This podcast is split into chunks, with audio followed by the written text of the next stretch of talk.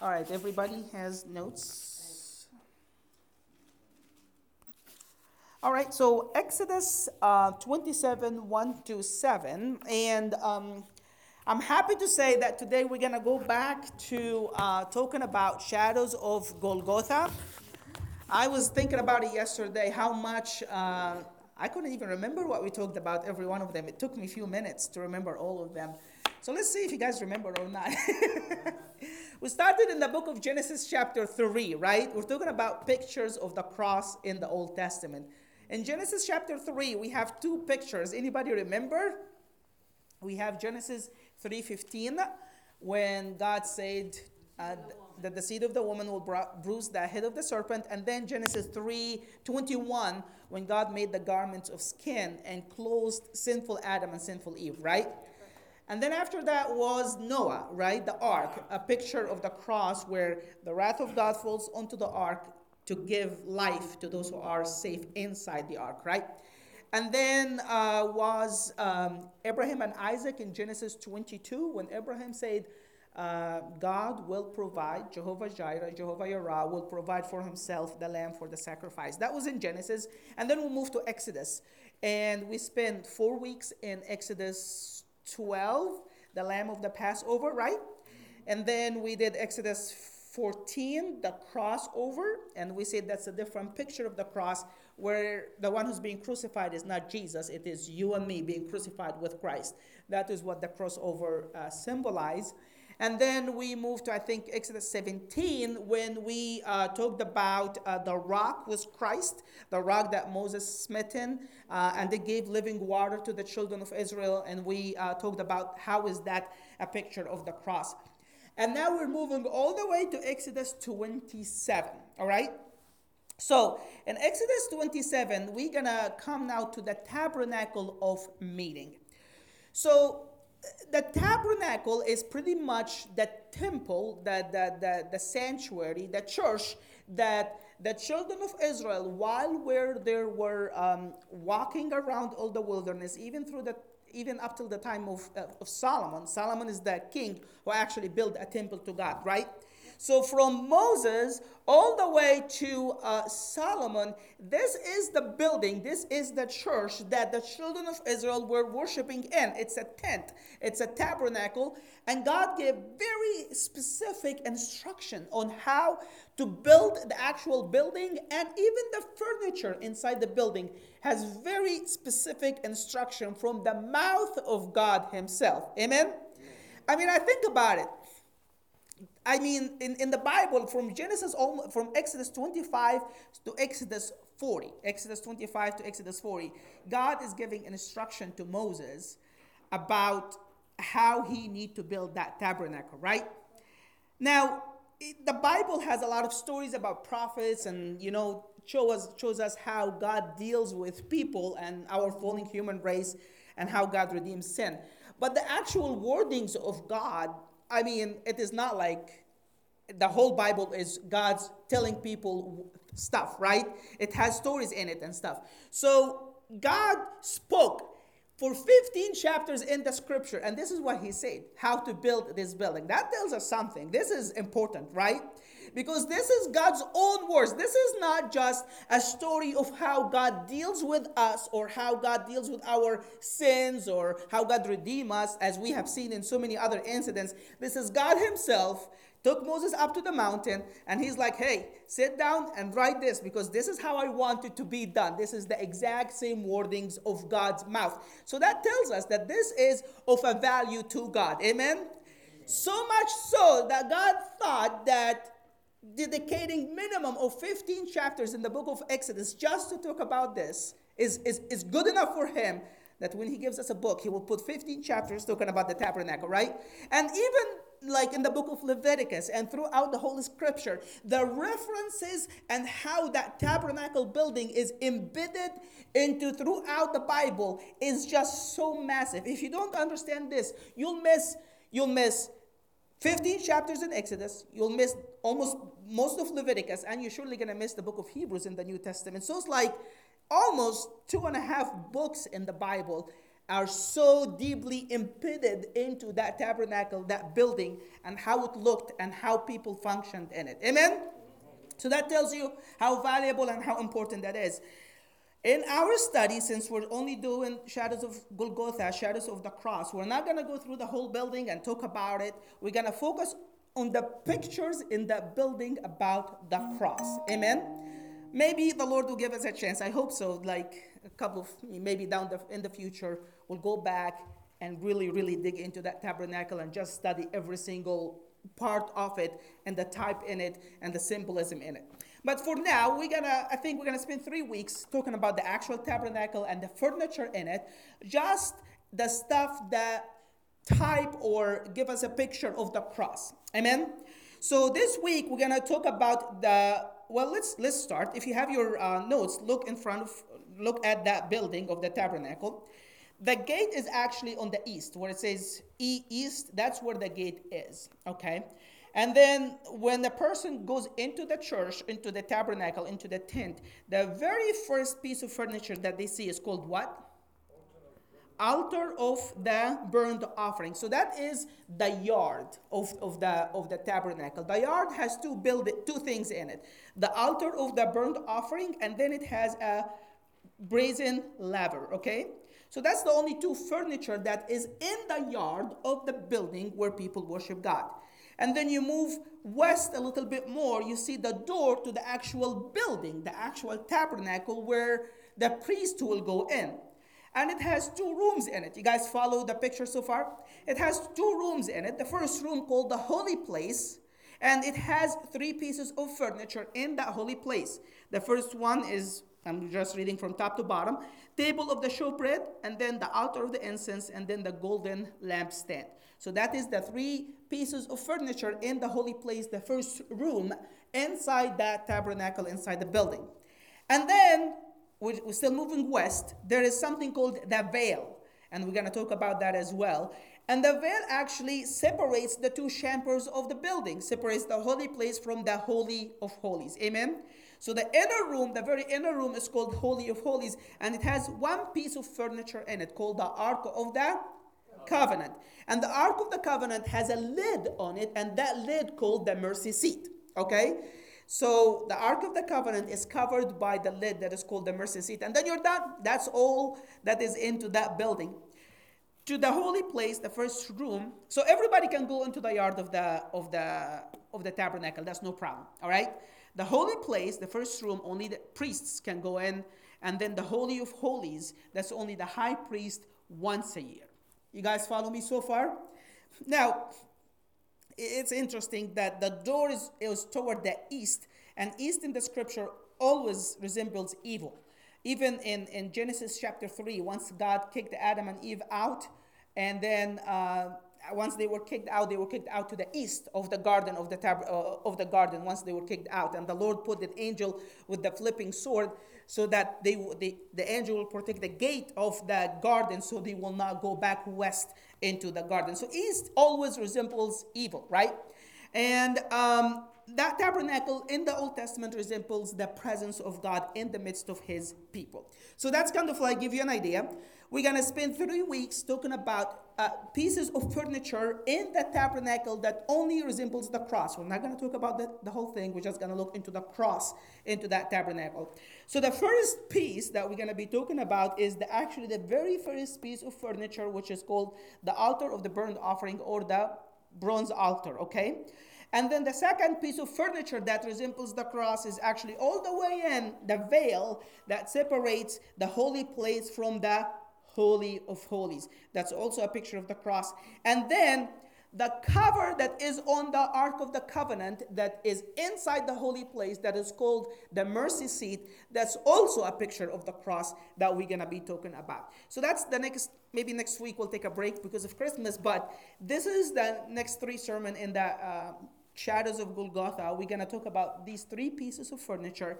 Each one of them is a shadow of a, or a picture of the cross of Jesus. Amen?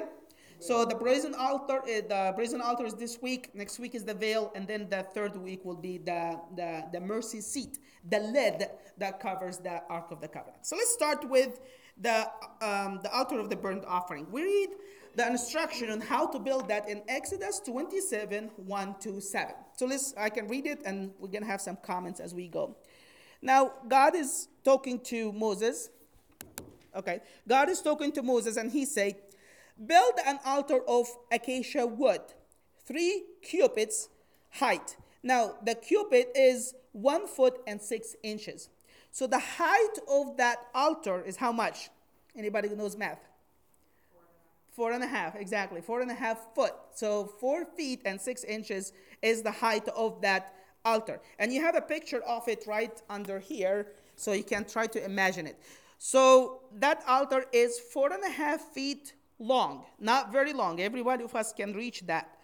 Um, it is to be a square, okay, five cubits long and five cubits wide. So you guys see that picture? It's a, it's a cube, five by five, but the height is three. So five cubit long and five cubit wide, that's seven feet, right? Seven and a half. So that is seven and a half feet long, seven and a half feet wide, but only four and a half feet um, height. You guys get the picture of how big that is, okay? Um, and then it says, make a horn at each of the four corners. So each corner has a horn, as you can see in the picture, so that the horns and the altars are of one piece.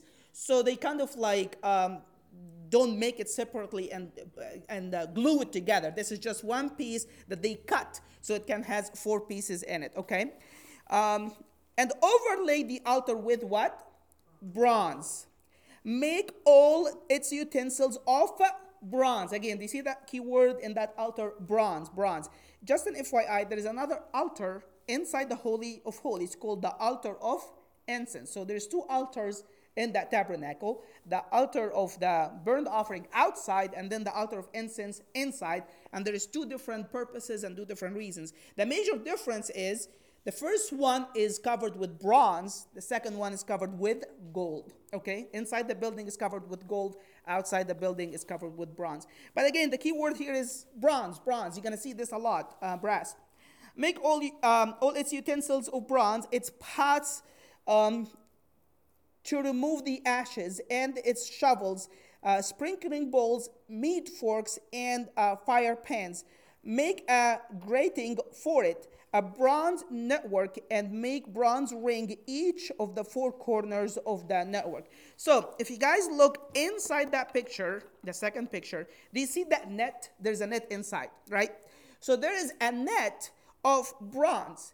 That's where they laid the animal. So they laid the animal on that net that is actually removable, and it has four, wing, four rings at the four corners so they can hook it up and get it out and in from the altar. So the altar has a removable inner in it, which is pretty much a network of, uh, of, uh, of brass where the animal is being laid. And when the animal is being burned, the ashes of the animal that is being burned to fall down, right? And they are to collect these ashes. That's why God said here in verse 3 make all utensils of bronze, it's pots to remove the ashes. Do you see that? So there's pots that they put underneath that net so when the animal is being burned, they can collect these ashes because some, sometimes they have usage for it, okay? So, but everything again is made of um, bronze, of brass.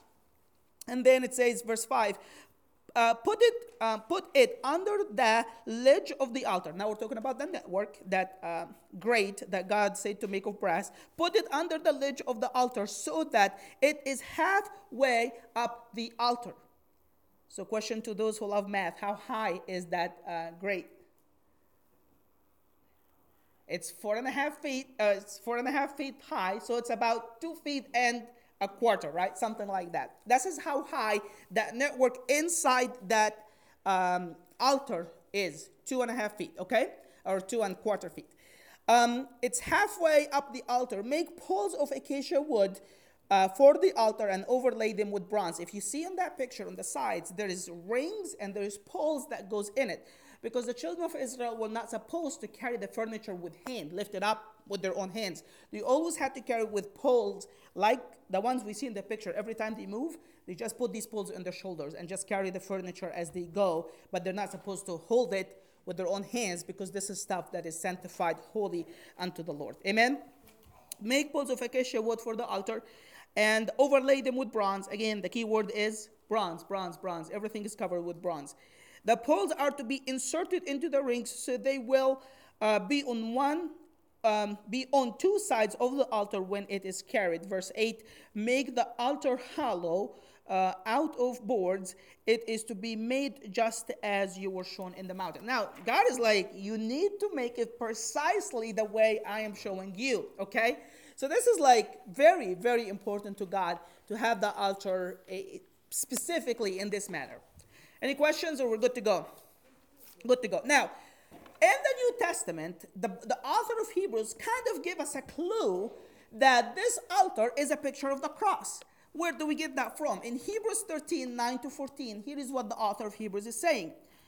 Remember again, the, the, the book of Hebrews was written to Jewish people who became Christian, and some of them were thinking about going back to Judaism. So the, the author of Hebrews wrote this letter to tell them, don't do it. Christianity is far much better than Judaism, right? So that's the, the context here.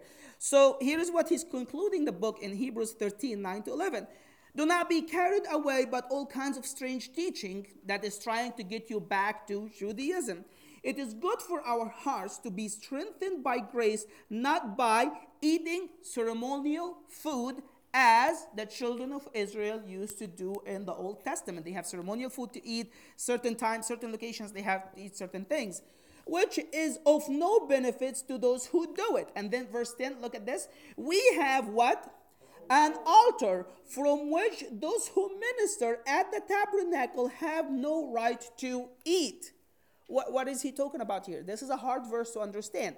But he's again comparing the privileges that we have as Christians in the New Testament versus the Jews in the Old Testament. Now, the last part of that verse, those who minister at the tabernacle, he's talking about the physical Jewish priests in the Old Testament. These are the ones who, who minister in the physical tabernacle.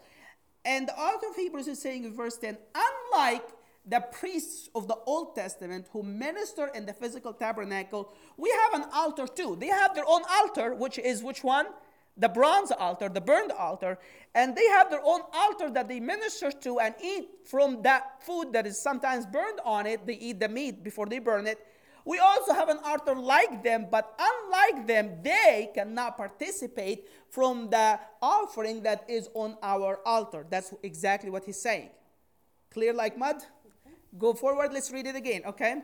Here is saying in verse 10 we, the New Testament believers, have an altar which is different than the bronze altar of the Old Testament, from which, from our altar, the Old Testament priests, those who minister in the tabernacle, have no right to eat. Amen? And he expanded on that a little bit more in verse 11. The high priest carries um, carries the blood of animals to the most holy place as a sin offering, but the bodies that is burned outside the camps, then uh, and so Jesus also suffered outside the city gate to make the people holy through his own blood. We spoke about that way back past when we said that we are sanctified by the blood.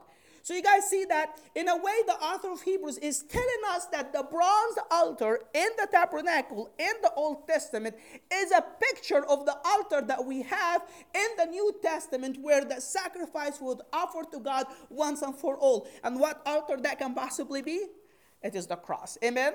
That's that's in a way the altar of the New Testament where the offering of Jesus, the, the offering of his own life was offered to God once and for all.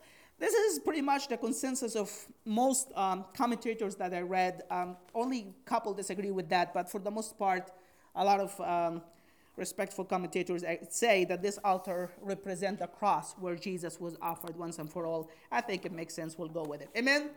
So, the author of Hebrews, in a way, telling us that the altar of the Old Testament, that brazen, that bronze altar that we just spoke about, how we, how Moses needed to build it, it's a picture of the altar of the cross in the New Testament that Jesus Himself was offered. So, we know from that verse that this altar is a picture of the cross. Amen.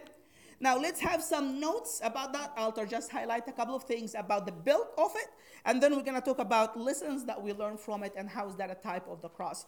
The, lesson number one, that only the furniture inside the tabernacle was covered with gold, but the furniture outside the building was covered with bronze. bronze. And this is just amazing. Like when I was reading, this guy who read this book is great. Uh, his name is down there. Um, anyways, he's just saying that it's only those who are priests can actually see the gold, but those who are not priests cannot see the gold. Do you guys see that? So if you're not a priest, you are all what you see from outside in that tabernacle is just stuff that is covered with brass. But only when you be, are a priest and you get into the holy place or the holy of holies, that's when you see the gold, right? And he was saying this is a picture of us as a New Testament priests, as a New Testament believers, we're the only one who can actually see the glories of Christ. For, for the world outside, they don't see anything attractive in Jesus. They just see a bunch of brass, right?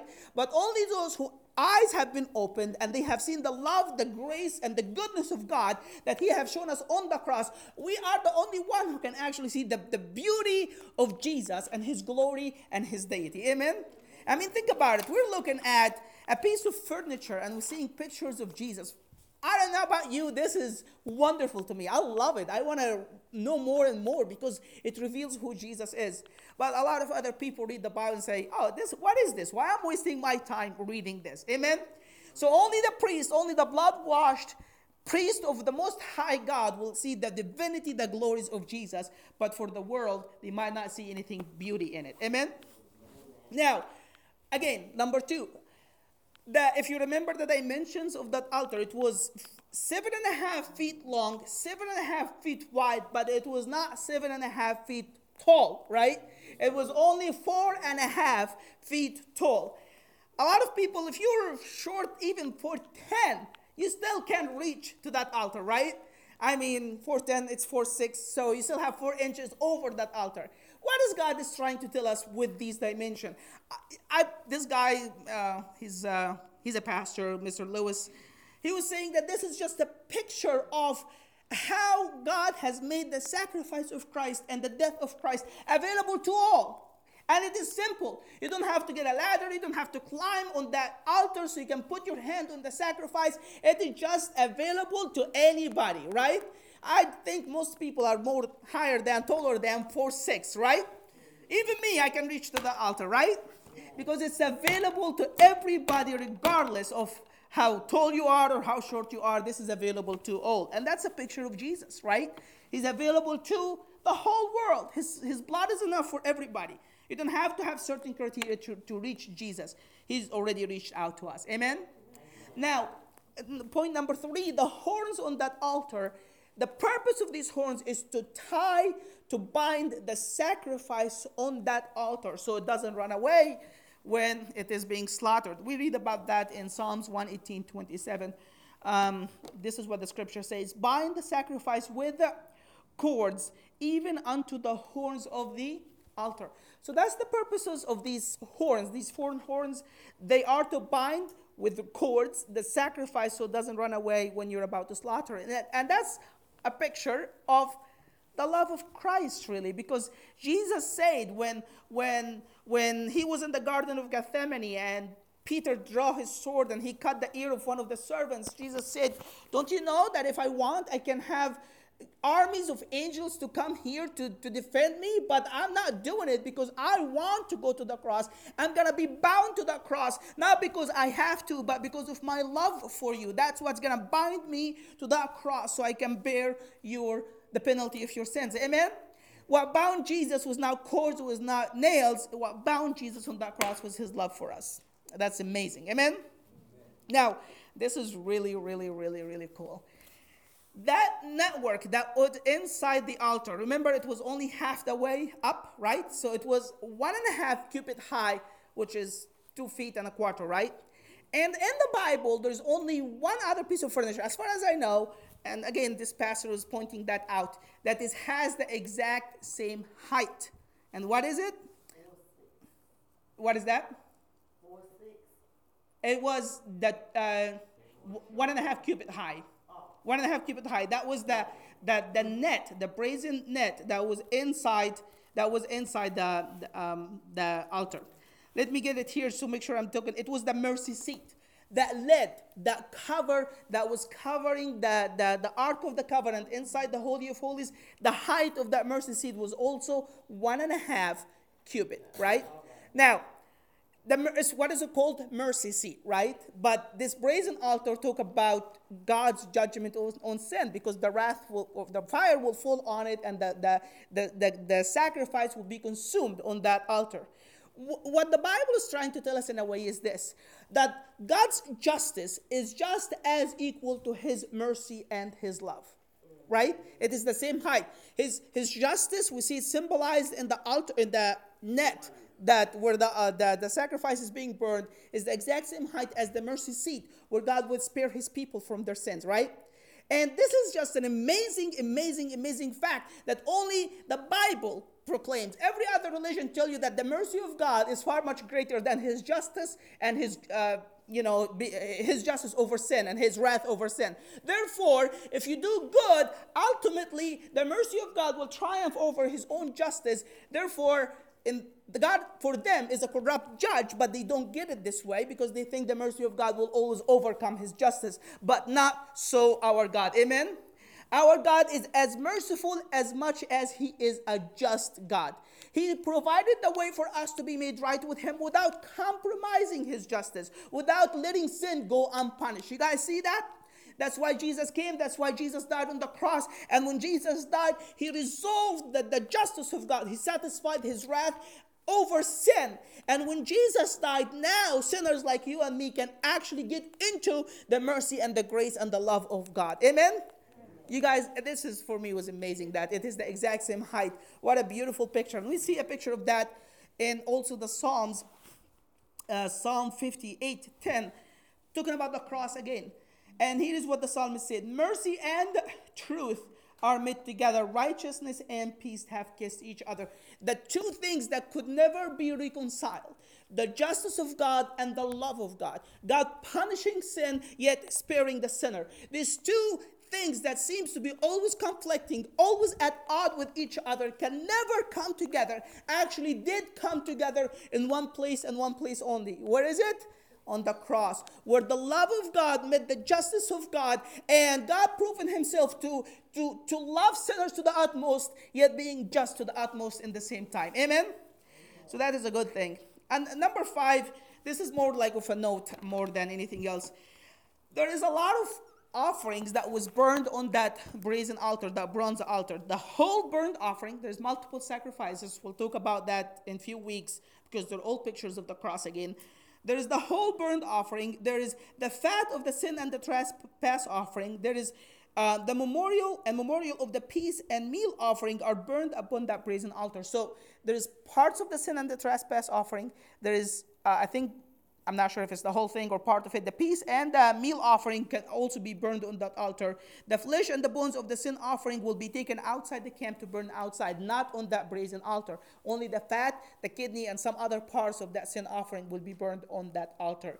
Yet, in spite of having different uh, sacrifices that is being burned on that altar, that altar is called precisely the altar of that burned offering. So, this is like the main, main, major thing for that particular altar that the, the burn offering is, is, the burn offering is being burned there all the time. Just a note, okay? Okay, you guys follow me so far? Now let's move on to the sermon today. Oh, that was an introduction. Uh, uh, let's just, we'll highlight a couple of small things. How is that altar a picture of the cross? We're just going to talk about lessons we learned from that altar, or how is that a picture of the cross? Three quick things here. Number one, we learn, or the picture here is this that God is a just God who will never, never, never, never, never, never, never let sin go unpunished. Amen? And in spite of the, the burnt offering, there's multiple kinds, and they are to be offered at different times.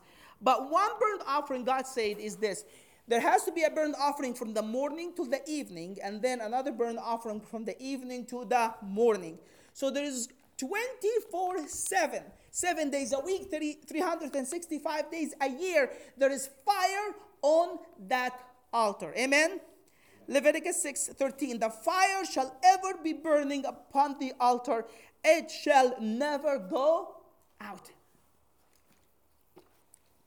Imagine yourself in the nation of Israel walking by the tabernacle or just going somewhere, and every single time, it doesn't matter what time of the day morning, evening, three o'clock in the morning, it doesn't matter what time you walk by.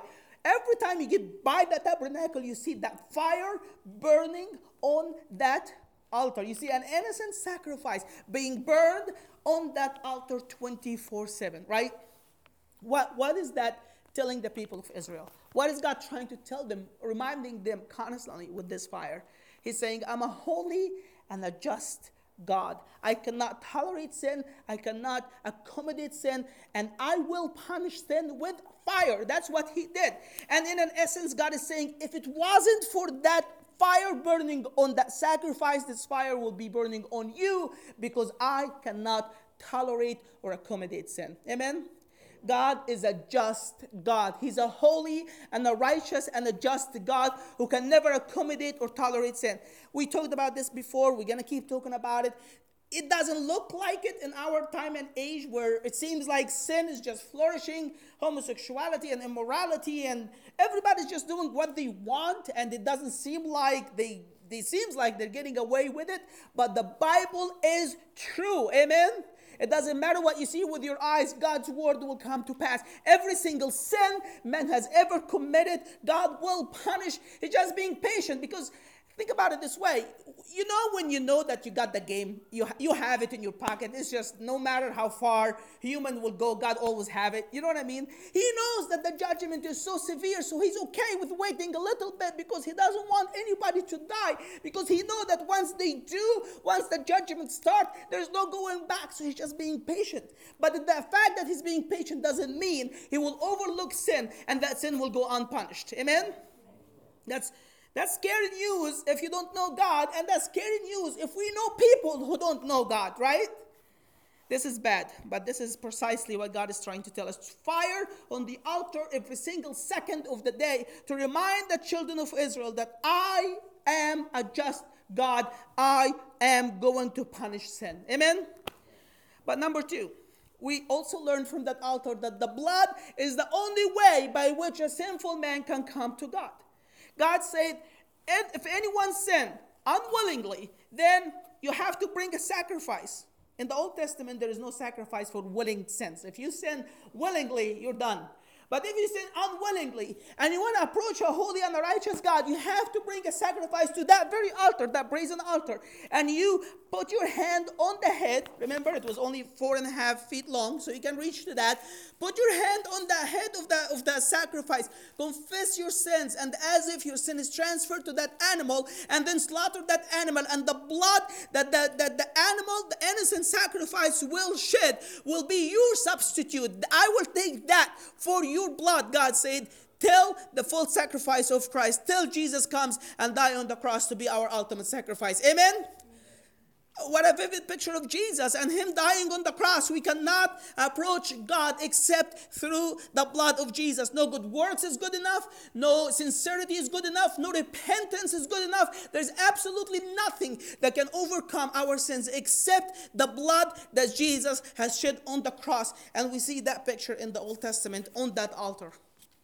But number three, the cross was the only way to approach God. Think about it. Look at look back at the picture if you want to. Once you go inside from the gate, you're from the coming from the wilderness into the tabernacle, you're going into the yard.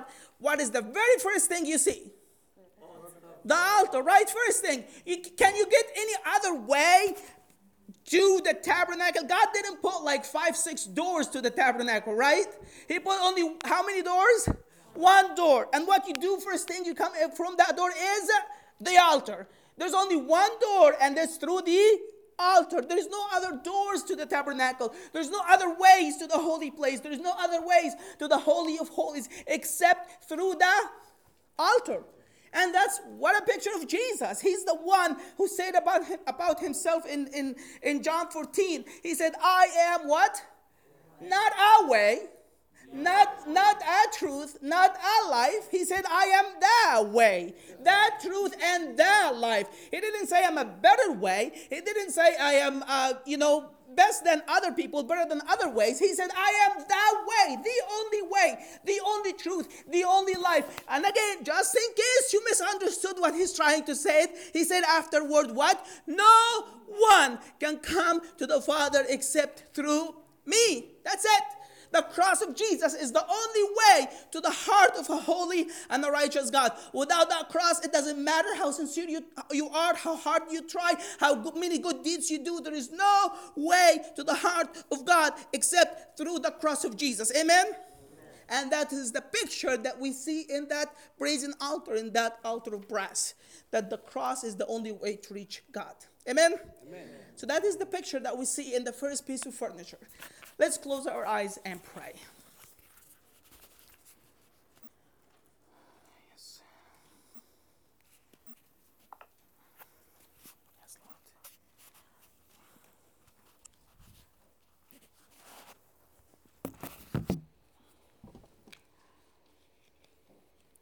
If you're here today, I think we're all believers, but if you're here today and you're not sure if you're a Christian, there's some bad news for you today. God is a just God. He's not going to tolerate your sin, He's not going to accommodate your sin. It's not going to let your sin go unpunished. He just won't. Every, every wicked thought you have in your mind, God will punish. Not just the actual words that you did, just the evil thoughts that you have, the idle words that you say. Jesus said, people will give an account to every idle word they said. So God is a just God. He there's not a single thought that comes across your brain that is wicked or sinful that He doesn't take note off. This is bad, bad, bad news. The good news is, the good news is, you don't have to die, you don't have to perish. Jesus already took your wrath on the cross. Listen, the wrath of God gonna fall one way or another. If you if you take refuge and cover in Jesus, then He'll take your wrath. If you don't, then you'll take the wrath yourself it seems so obvious to me what we have to do. Just run to Jesus and take refuge in his blood. And if you're here today and you know that you're saved, you know that you're going to heaven, again, the justice of God and his judgment over sin is no joke over our family members, our neighbors, our lost loved ones who don't know him. We ought to be broken. We ought to seek him like like they're in desperate, dire situation, which they are. Yes, Lord. Yes, Lord. Yes, Lord. Yes, Jesus. Yes, Lord. Yes, Lord.